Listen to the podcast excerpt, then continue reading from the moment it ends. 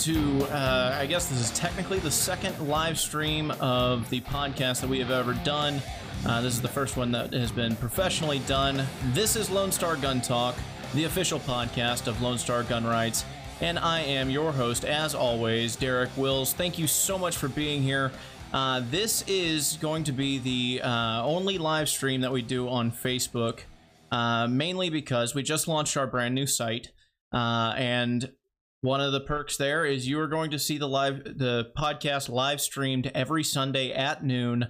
Uh, and all you got to do is uh, sign up to become a member for just six bucks a month, uh, or you can pay for the entire year uh, for sixty dollars and essentially get two months for free. Uh, so this is kind of a, a, a freebie for everybody, so you can ex- see what the podcast is going to become. It's going to be uh, a much bigger uh, and more visual show.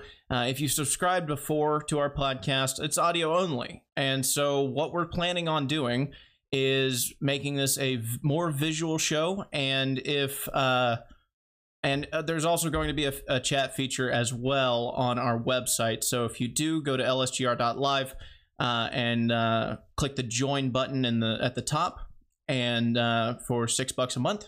This is what you're going to get along with a no compromise voice against gun control and also um, uh, there, we're going to have a community forum as well as um, a buy sell trade area and a bunch of other things. But that's not what we're talking about today. Today we are talking about uh, well dennis bonnen the speaker the new speaker of the texas house of representatives and what he has done to uh, well the way it looks is that he has already thrown a wrench in constitutional carry and gun rights for this legislative session. Uh, now that doesn't mean that we're going to stop fighting but what he has done is essentially tried to make it as difficult as humanly possible for us to get anything passed. And if you missed it this is one of the things that uh, he ended up posting up because he's already feeling the heat as soon as he put up the committee assignments. The Homeland Security and Public Safety Committee is the committee that's responsible for uh, most gun related legislation and including constitutional carry which if you're if you've been following us for any point any amount of time you know that constitutional carry is our number one priority just as, as it is the number one legislative priority for the republican party of texas. That is our main fight right now. Now there are plenty of other things that we want to fight for as well but uh, constitutional carry is our main focus. Now what dennis bonnen has done bonnen bonnen i always screw that up. What he has done is he has appointed State Rep Poncho Nevárez to chair the Homeland Security and Public Safety Committee. That's huge. The chairman, uh, well, actually, we posted up something uh, telling people exactly what he has done, and a lot of people were already starting to put some pressure on him. Well, he started feeling that, and he posted this up on his Facebook page. Um, I'm not going to read the whole thing, but he touts his A rating from the NRA, and um, he says, uh, "It has come to my attention that a small handful of gun rights fringe groups have called my leadership into question. I have appointed the committees in the Texas House which represent diverse views." Just as well as a, as a functioning democracy should, even though uh, we are not a democracy, last I checked. Uh, we are a republican form of government, which uh, which is very important. There's a big difference between the two. If you don't know, uh, a democracy means majority rules. We vote on pretty much everything. That is a democracy. A republican form of government is a is we elect officials to represent our voices. And a Republican form of government is central to the protection of individual liberty, individual rights. In a democracy, there are only the rights. Uh, well, there is no way to protect individual rights. There is no way to protect natural rights. Even though they exist, there is no way to protect them from the majority.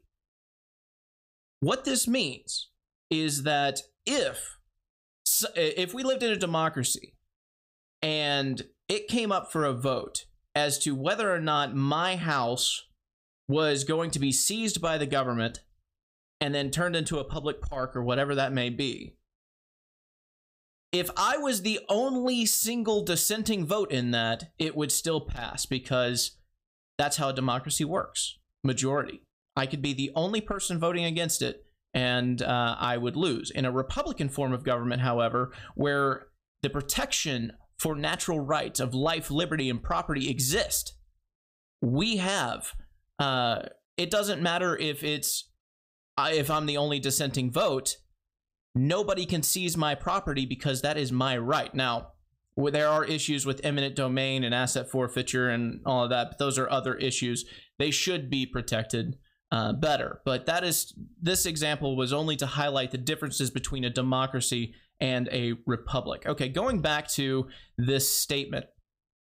I place a majority of members on committees of jurisdictions which ref reflect Texas's long standing pro gun stance, even though we're ranked 26 whenever it comes to gun rights. And uh, there are 13, 14, I always forget how many states that already have constitutional carry enacted, and Texas is not one of them. We have not set the standard. We have fallen short time and time and time again. And he says the fact that some fringe groups, there's that word again, can't count to five for a nine member committee is really not my problem. Uh, he goes on to say our democracy, again, there's that word that doesn't mean anything because it, we don't live in a democracy, and our state deserve better than the type of hateful and uneducated vitriol which some people feel compelled to spread. But as they say, talk is cheap. So the final test be uh, what doesn't happen when the gavel falls at the end of the 86th legislative session. I will bet my critics an AR 15 that their gun rights won't be infringed. I am willing to take you up on that bet, Mr. Speaker, because right now they are infringed. The fact that I or anybody else in this state has to beg the state of Texas, the government of the state of Texas, for permission to carry a handgun on their person for lawful purposes is in its of itself a, an infringement. We do not have the right to bear arms. We have the government given privilege to bear arms. They get to decide whether or not we do. Now, yeah, we are a quote shall issue state, but that doesn't that doesn't mean anything.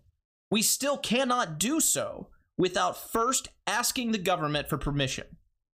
Last I checked, the a right is not contingent upon the ability or the the approval of government. Natural rights exist beyond the scope of government. So what this what this means is absent of government, these rights exist. If we lived in a state of nature, then we would have a have the right to bear whatever arms we dealt we felt necessary to protect our life, liberty, and property because there would be no uh, entity that would do it for us. And even in a state of society where governments exist, you don't have that guarantee. The Supreme Court, or I'm sorry, not the Supreme Court, but the DC Court of Appeals has ruled in uh, Warren v. District of Columbia that the police have absolutely zero uh, legal duty to protect you. And all that means is is that in cases like Parkland, where a school is being shot up, or a mall, or wherever you may be, they will not face any criminal charges if they do nothing because they have no legal duty to protect you. None. And so that's well, that's the that's the issue with uh, uh, with our current state of government. But even still, a natural right doesn't come from government. It comes from the state of nature. It comes from God. It comes from our Creator. Whatever your belief system may be, that is where it comes from. Because because of the fact that government does not grant us these rights, they exist naturally. Government does not have the authority to say, yes, you can, no, you cannot. Government does not have the authority to regulate your bearing of arms. Not only is it a violation of your right to life and liberty, but also your right to property because they are denying you ownership of property that you would otherwise have. It is up to you to determine which uh, uh, what arms are appropriate to def- to defend your property. Nobody else's, and that is the quintessential difference between a natural right and a government given right. There are government given rights, voting being one of them. But that's a whole different issue. We're talking about protecting our lives when police are 7 to 12 minutes away anytime that there is something that happens and they are under no legal obligation to protect us, then yes, the infringement of our rights is it is an infringement. Having to ask for permission from the government is an infringement. So, Speaker Bonnen, uh, if you don't mind, I will. I would. I would very much appreciate you uh, making good on that bet, and I'm going to hold you accountable to it. Uh, and believe me, I'm sure I'm not the only one. There are lots of people out here that would uh, that would really love a free AR-15 from you. Um, so going back to uh, to this, he started deleting a lot of comments. Uh, there were a lot of, and he couldn't really keep up with it. But we've had several reports of uh, people who have been telling him that uh, that this is not okay and then uh, there's a bunch of people that are being uh, well they are sucking up to him uh, there are people that are saying that we uh, that we fully support you one of one comment that i found very interesting came here from uh, tony tinderholt now tony tinderholt is an elected official in austin and he actually is on the committee of uh, the, the homeland security and public safety committee and he says I fully support Speaker Bonnen. I am on the committee that will most likely hear these bills. Know that it's five Republican members to four Democrats. There it is again. You know how, I mean, he's not being as snarky as Dennis Bonnen was, saying the, the fact that these fringe groups can't count to five is not my problem. For those on the immediate attack, even before we get started, please stop. It gets the cause nowhere, and to do so only pushes the wrong agenda. Have a great weekend and wait to see the good things that come during the 86th legislative session. Well, here's the problem it's not the fact that there are five Republicans on the committee. The, the problem is the fact that the chairman is a Democrat, and the chairman has an awesome power that no other committee member has. And that power is that he gets to decide, only him, whether or not to table a, a particular bill and let it die in committee without so much as a vote. Do you honestly think that an anti gun Democrat chairing the Homeland Security uh, Committee, like Poncho Nevárez is, do you honestly believe that he is going to bring constitutional carry up for a vote? I highly doubt that. It would actually surprise me if he did, but uh, I mean, I guess time will tell. We're going to keep fighting like hell for this and we're going to keep pushing and pushing and pushing to um to to to get constitutional carry passed because that's what we do we we, we this is our fight this is the this is our purpose and we are going to keep fighting no matter what obstacles we we find but just know that it just got a lot harder now for those of you who do not know who Charles Cotton is. Uh, oh, I'm sorry. Before I get there, I want to go back to another statement uh, that that was put out, and this is by State Rep Matt Krause. Matt Krause laid out this big post here uh, that goes over a lot of things, but he touches on this. Uh, I know quite a few folks that are concerned slash upset about the chairs for the Homeland Security and Public Safety Committee. Oh, and, and uh, criminal jurisprudence. Both are Democrats and certainly on the liberal spectrum. Many folks take this to mean that good gun legislation, i.e., constitutional carry, is dead and bad gun legislation will get through. I am sure that's not the case. I do think constitu- constitutional carry faced an uphill battle before the November elections. Why that ha- why it sh- why it's an uphill battle is beyond me. A reminder to all of y'all that the Republican Party of Texas has made constitutional carry its number one legislative priority for the past six years. Why it has an uphill battle is beyond me.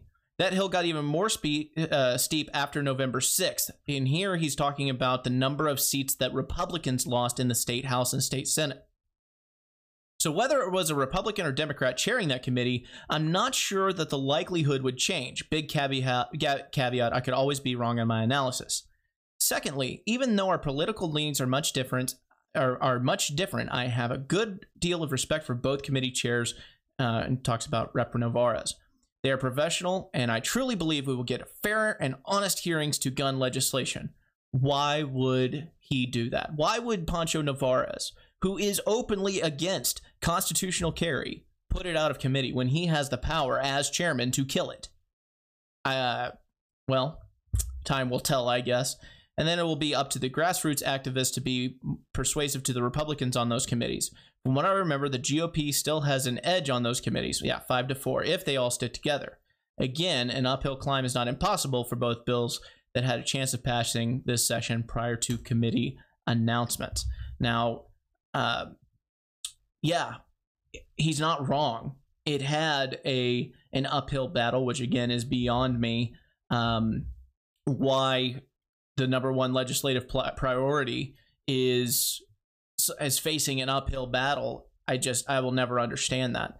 Uh, by the way, I'm I'm monitoring all your comments, so if you got something, please uh, by all means chime in. Damien has posted that uh, his comments from Dennis Bonnen's uh, post were deleted and then he was banned. He can't even comment anymore. Uh, and I can actually attest to that because he replied to one of my comments. Um, let me see if I can bring this back up here and find my comment here. If you want proof that Dennis Bonnen is, in fact, uh, deleting comments, here's my comment. Oh, and here's me replying to Damien, but there's no Damien comment. That's interesting. Um, where did it go, speaker? Because I'm pretty sure that banning people for disagreeing with you is not very professional. Um, and I, I, I want to say that there were some court rulings against this. Not that I necessarily agree with those, but uh, that's that's a personal issue for me. Um, okay, let's go back to the what we were actually talking about. So, Char- oh, by the way, we weren't exactly surprised. We were upset at Lone Star Gun Rights, but we weren't exactly surprised by this move. Now, this is not to toot our own horn. I mean, it is a little bit, let's be honest, but it's it's to show that we're on top of this. That we have seen many times people asking, "Well, what have y'all done?" Well, we've been in Austin. We've been lobbying the legislature. We've been keeping track of politicians. We have been uh, try- we have been endorsing very few, and we have been launching attacks against those who actively stand in the way of our agenda. And this is something that we posted up on Facebook uh, February 21st during the primaries. This is Dennis Bonnen. He refused to support constitutional carry because he never re, re uh, he never returned our uh, our survey. He's never supported it. He's never been out, out, an outspoken supporter of it. He has ignored his constituents. He has he voted to expand gun-free zones here in Texas, and he's uh, he's done quite a bit more. Uh, he voted to preserve gun-free zones on college campuses. Uh, he has ignored his constituents whenever they said we support campus carry without the ability of them to ban our right to carry. Um, he ignored that. Now there are some who are critical of us, saying that we have uh, we have somehow alienated uh, some of the people of the, in the legislature because we're attacking. But our whole purpose is to make sure that we get people who are not going to interfere with the advancement of gun rights. All we care about is getting our rights returned to us in full. Candace asks what we do about this dilemma. Well, right now, if you pick up the phone and call Dennis Bonnen's office, he uh, and just keep leaving messages. um, it, it, that's all you can do for right now. If you need that number, I will post it up here for you. Um, back to Dennis Bonnen's Facebook page. His office number is 512 463 1000. If you go there, uh, and if you call that number, leave him a voicemail, leave a, ves- a message with his chief of staff telling him that you want constitutional carry passed, you want it prioritized. Uh, you remind him that is the number one legislative agenda for the Republican Party of Texas. Do everything that you can. Uh, this will help put thing put uh, a fire under his uh, under his feet to make sure that things are um, that things are moving forward as they need to. Um, okay, moving on. Now he Dennis Bonnen did say that we were a bunch of fringe groups, and I don't particularly like that because all we are doing is trying to advance gun rights. But for those who don't know who Charles Cotton is, let me show you. Charles Cotton is a board member for the NRA, and he's also a consultant with the Texas State Rifle Association, the TSRA, which is uh, really the Texas uh, subsidiary of the NRA. He is somebody that would be considered a, I guess, mainstream uh, gun rights guy. Now, he and I have, and well, not just I, but he and everybody here at Lone Star Gun Rights, along with a couple of other groups like Open Carry Texas and Texas Gun Rights and NAGR, uh, we have we have had words with Charles Cotton in the past. We have disagreed vehemently on several things, uh, from tactics to um, to what legislation should look like. But Charles Cotton, NRA board member, posted this on his Facebook ripping Dennis Bonnen to shreds over this. Newly elected Speaker of the House, Republican Dennis Bonnen campaigned as a pro Second Amendment candidate. However, his actions speak far louder than words, and we now see he lied. When I first read this, I was shocked that Charles Cotton came out against and this is not a, a this is not me bashing Charles Cotton. I am giving Charles Cotton props, massive props here because I I was not expecting this sort of uh, this sort of uh, attack to come from him. It is quite pleasant. Is a quite pleasant surprise for us to read this. For the first time in decades, the Speaker has appointed an anti-gun Democrat to chair the two most important House committees. Um, and he basically goes into the same thing that we've already talked about in this very scathing post. Uh, he says, and what you can do nothing is going to change this section, but every Texas gun owner must make or his voice heard. Call and email Governor Abbott, letting him know your feelings about Bonnen's betrayal. Call your representative and let him or her know how you feel and that you are not happy that he or she voted for Bonnen as Speaker. Again, they can't change anything this session, but gun owners can start working to ensure that Dennis Bonnen never holds the Speaker's gavel again. Um, now, that said, I do believe that we still have a chance. Yes, it is it is much slimmer than we thought whenever session first started. But we still have a chance to get constitutional carry past this session, and we are going to keep fighting to make sure that that happens. Um, and you know, I we can't do this without you. And the amount of support that we've had from y'all is just absolutely amazing. Uh, it is. Uh, we feel the love. We, without y'all being active, without y'all making phone calls, without y'all emailing, without y'all sharing our posts, without y'all spreading truth, we would not. We would be speaking to an empty audience, and all of our messaging would be falling on deaf ears. So we really do appreciate everything that y'all do for to all of y'all support and everything that y'all do for us because y'all are what makes our fight possible. Without y'all, what we would be nobody. Um, but uh, so now I'm gonna move over to national news, and this is actually cause for concern, despite what uh, at first appearances. So this is an article from the LA Times, and it says, "Finally, the Supreme Court is taking up gun rights again." Now, full disclosure, this is an opinion piece, but a lot of people might feel good about this headline and might feel good about the Supreme Court's decision to take up gun issues again. But there are some things that give us cause for concern, and I'm going to get into those uh, because the consequences could be bad for us, for us as gun owners, for us as gun rights activists. We could have some negative repercussions from this that would be long, very long lasting.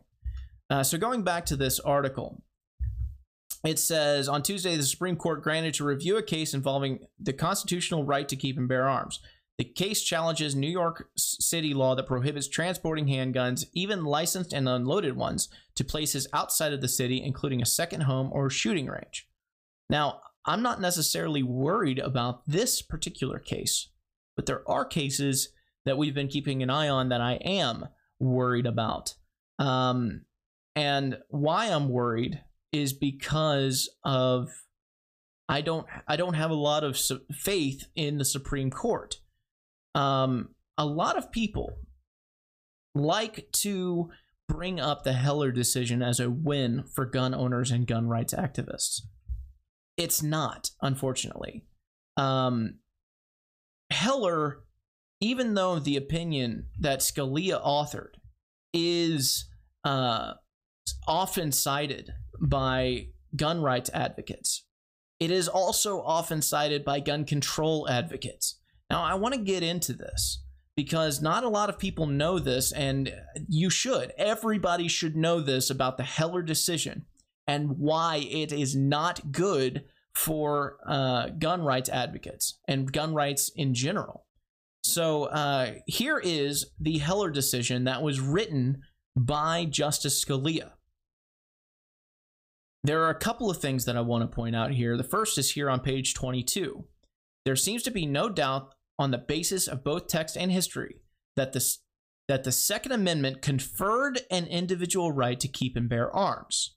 Of course, the right was not unlimited, just as the First Amendment's right to free speech was not. Thus, we do not read the Second Amendment to protect the right of the citizens to carry arms of, for any sort of confrontation, just as we do not read the First Amendment to protect the right of citizens to speak for any purposes. Now, there are there is a lot wrong here in the words of Scalia. First of all, he says the Second Amendment conferred the right to keep and bear arms. The word conferred means that it grants the right to keep and bear arms. The Second Amendment grants you nothing. The Bill of Rights grants you very little. As I said, the right to keep and bear arms is a natural right. It exists without government. It exists in nature. It is the one of the fundamental rights that we have because the tools necessary to de- the right to bear the tools necessary to uh, protect our natural rights of life, liberty, and property. The right to protect, possess those weapons that you deem fit to protect those, to efficiently protect those rights, they are in and of themselves a natural right to possess. So that means if you want to, if if you have $30 million, $38 million, whatever it is, plus the, the amount of money to uh, for operating costs, and you want to go and buy an F 16 from Lockheed Martin, you should have the right to do that. You do have the right to do that. The only difference is our government does not acknowledge that you have the right to do that. Uh, now, actually, you can uh, Ross Perot Jr. actually owns an, a, a demilitarized F-16, but it is not uh, it is not the same F-16s that um, that our Air Force uses. Now, a lot of people might go, Whoa, what are you talking about? I'm talking about the natural right to bear arms.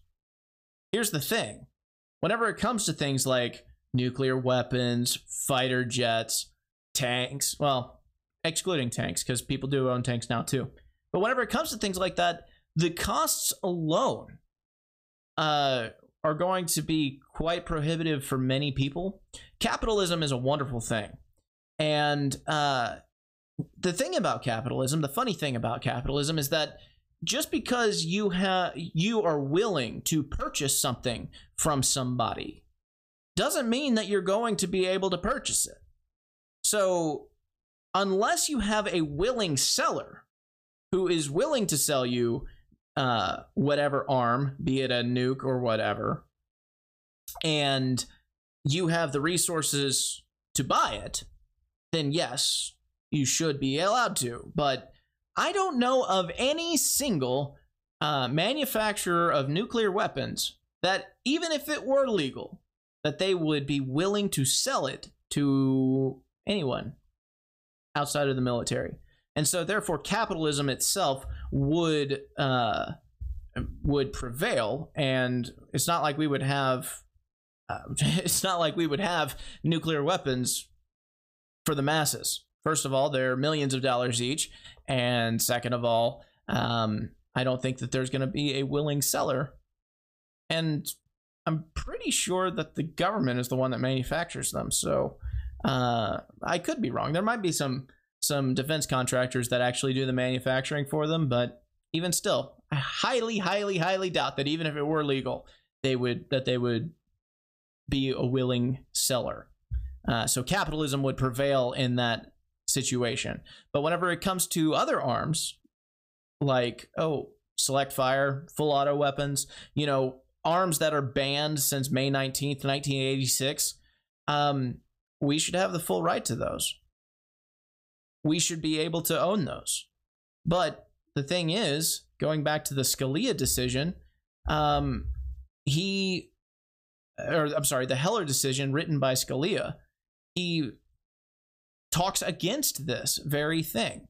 And I'm just trying to find the page here. I don't want to make anybody uh, dizzy. Okay, here we go. All right, so here on page 52, uh, he's talking here about the Miller case. And the Miller case was from uh, 1939. And it was brought because of the NFA, the National Firearms Act uh, regulations against short barreled shotguns specifically. Now, uh, just checking the comments here. Nathan says he wants his uh, tactical McNuke. Me too, bro. Me too. All right. Uh, keep keep those comments coming, guys. I, I will. Uh, I'll. This is an interactive show now. Uh, all right. So talking about the Miller case, he's talking about the restrictions on uh, the Nash. Uh, I'm sorry, short-barreled shotguns is what that case was about. Read in isolation, Miller's phrase, quote, part of the ordinary military equipment could mean that those weapons useful in warfare are protected. Essentially, what, what Miller said is that unless a weapon is part of ordinary military equipment, um, it is which a sawed-off shotgun is typically not, and that was the me- the grounds on which that they uh, struck or they upheld the National Firearms Act re- restrictions on that. Scalia is saying that if you read that in isolation, it means that only weapons useful in welfare are protected by the Second Amendment. That would mean that that a startling reading of the opinion, since it would mean that the National Firearms Act's restrictions on machine guns which was not changed in Miller, might be unconstitutional. Machine guns being use, useful in warfare in 1939. He is chastising this phrase of Miller. Uh, as as much as Scalia is loved and adored by conservatives, uh, and even myself, he's wrong here. He's very wrong here. Uh, we think that Miller's quote ordinary ordinary military equipment language must be read in tandem with what comes after. Ordinarily, we called for militia service being able-bodied men expected to appear uh, expected to appear bearing arms supplied by themselves of any kind at the time. The traditional militia was formed in a pool, uh, and uh, let's see here. The operative clause of the Second Amendment uh, furthers the purpose of an, of an uh, in the announced preface. We therefore read the read Miller to say that only the Second Amendment. Uh, we therefore read to, uh, Miller to say only that the Second Amendment does not protect those weapons not typically pass, uh, possessed by law-abiding citizens for lawful purposes, such as short-barreled shotguns.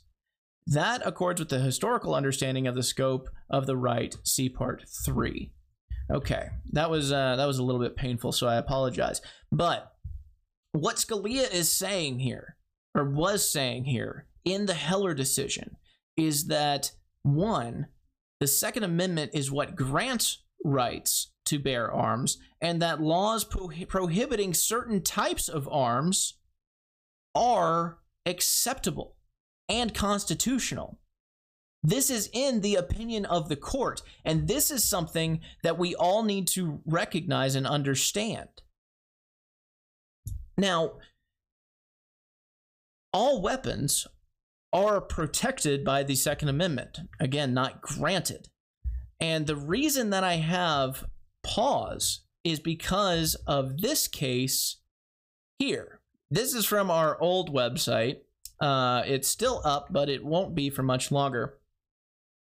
Uh, this is a case uh, from Kansas where the Second Amendment Protection Act which is a state law that basically says that uh, if somebody in Kansas manufactures a suppressor and then transfers that suppressor to another individual, and then that individual keeps that suppressor within the state boundaries of the, the within the borders of the state of Kansas, it does not have to. It does not fall under the National Firearms Act rules because according to many scholars, is that it's only been upheld because of interstate commerce.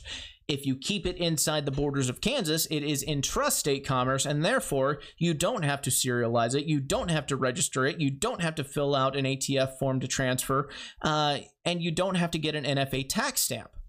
Well, people following these laws, Shane Cox and Jeremy Kettler, following the new Kansas law, were indicted on federal uh, on federal charges violating the National Firearms Act, possession of unregistered firearm, transferring of a firearm in violation of the National Firearms Act, five counts, making a firearm in violation of the National Firearms Act, engaging in business, dealer, manufacturer, and manufacturer of firearms conspiracy, and making false statements. They were indicted on these because of the National Firearms Act, even though they never left the state of Kansas. And what this means is, uh, in this case, uh, this article that that we wrote uh, was posted on November twelfth, 2016. It is it has already been appealed by this point. Verdicts have already come down. It is on its way to the Supreme Court, and I have no doubt that th- that if what the um, what the LA Times article is saying is true, I have no doubt that the uh, that this case will be brought before the Supreme Court. Now, why does that give us concern? Why are we concerned? Because we have uh, we have a majority on the Supreme Court, correct? Well, I've already shown and outlined how Scalia thought, and a lot of people seem to believe that he was on our side, uh, and he was in a lot of rulings. But there there are other things that that need to be addressed because there are things that um like from judge brett kavanaugh now justice kavanaugh that make us believe that he is going to side uh, very similarly to the way scalia sided in heller. And um, this is another heller ruling. This is after the after the original 2008 ruling. This decision came in 2011, where uh, where the DC had changed some of their laws, and now they were being uh, looked over by the DC Court of Appeals. And this as you can see here, is from Brett Kavanaugh. He wrote this and he cites Heller a lot. Now, what he says is, uh, well, quite a quite a quite a bit, but the court held that the Second Amendment confers, again, there's that word, an individual right to keep and bear arms. Uh, and uh, I am losing what I wanted to highlight here. Okay, in Heller, the court ruled that the District of Columbia's ban on the possession of handguns violated the Second Amendment. In the wake of Heller, they enacted a new gun law. Uh, it bans the possession of most semi automatic rifles. In this case, um,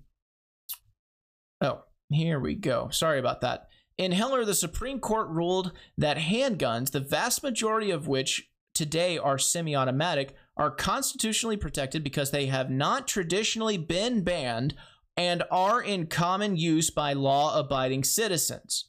There is no meaningful or persuasive constitutional distinction between uh, semi automatic handguns and semi automatic rifles.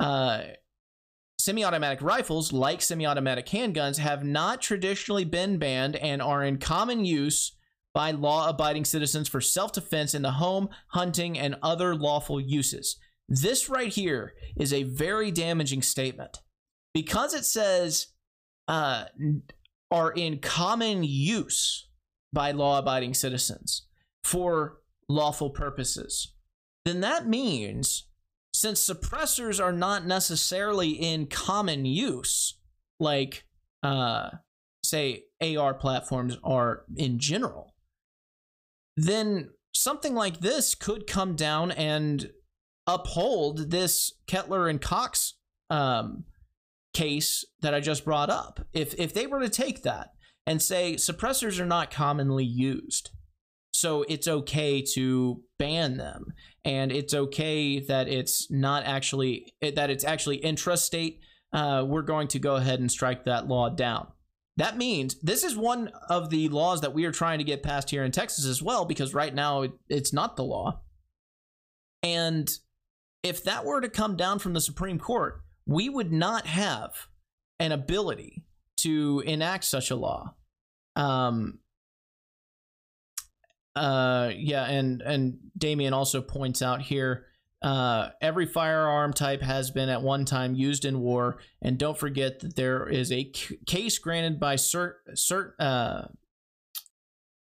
case granted by the Supreme Court involving bu- bureaucratic rulemaking, and bureaucratic rulemaking is exactly what got us the bump stock ban uh, that recently came down last month. Um, so this is very, very telling for us. Uh, the words of Brett Kavanaugh in this decision here uh, gives us pause because he could dissent or uphold it with conditions. And it's not a clean cut, this is good, this is bad. The the Supreme Court always will rule in, in ways like this. And if they do, then that sets a precedent for the entire rest of the United States. And it could be uh, dreadful for uh, gun rights across the entire country. Um, another thing that I want to point out about Brett Kavanaugh uh, is is not a, for, a Second Amendment issue, but it's a Fourth Amendment one. Uh, but it's one that I think is equally as important. This is another case here, um, talking about the government collection of metadata without a warrant.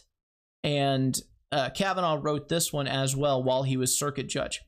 And it says here even if the bulk collection of telephony metadata constitutes a search, the Fourth Amendment does not bar all searches and seizures.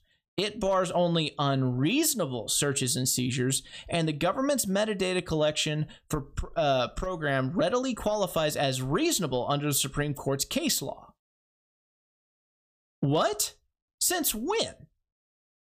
Um, because the Fourth Amendment says that even if you have a reason, you need a warrant. But he is citing here Supreme Court case law that says uh, it doesn't matter as long as the government has a reason, uh, then it's okay. And I'm curious as to if he would apply that sort of standard to any Second Amendment case. And it's not just um, just Kavanaugh that I'm worried about. There are the other Republican justices are equally as squishy. Um, I don't. There was one case that Gorsuch ruled on regarding um, searching, uh, and it had to do with a handgun whenever he was uh, before he was a Supreme Court justice. So there's a lot to to that we don't really know. There's a lot that uh, gives us pause, and we don't have a guaranteed constitutional or natural right abiding Supreme Court. And if they come down and they uh, they rule against us, then there is no recourse unless we amend the Constitution or another similar case gets brought up and then later overturned. But I highly doubt that those justices are going anywhere anytime soon. Uh, before I sign off, guys, I wanted just to remind you that um, if you enjoyed the show, uh, I, I, hope that you um, I hope that you sign up for lsgr.live. It's only six dollars a month or $60 a year, and you will get to watch the live stream uh, every Sunday at noon, and you will be able to comment with me just like you did today.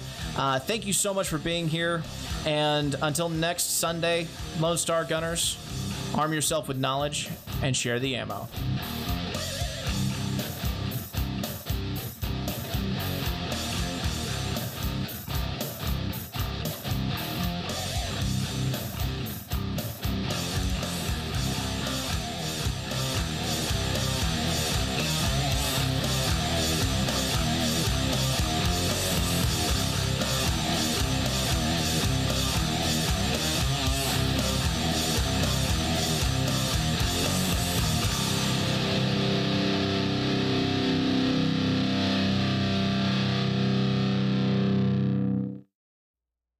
Lone Star Gun Talk is a Lone Star Gun Rights production, hosted by Derek Wills.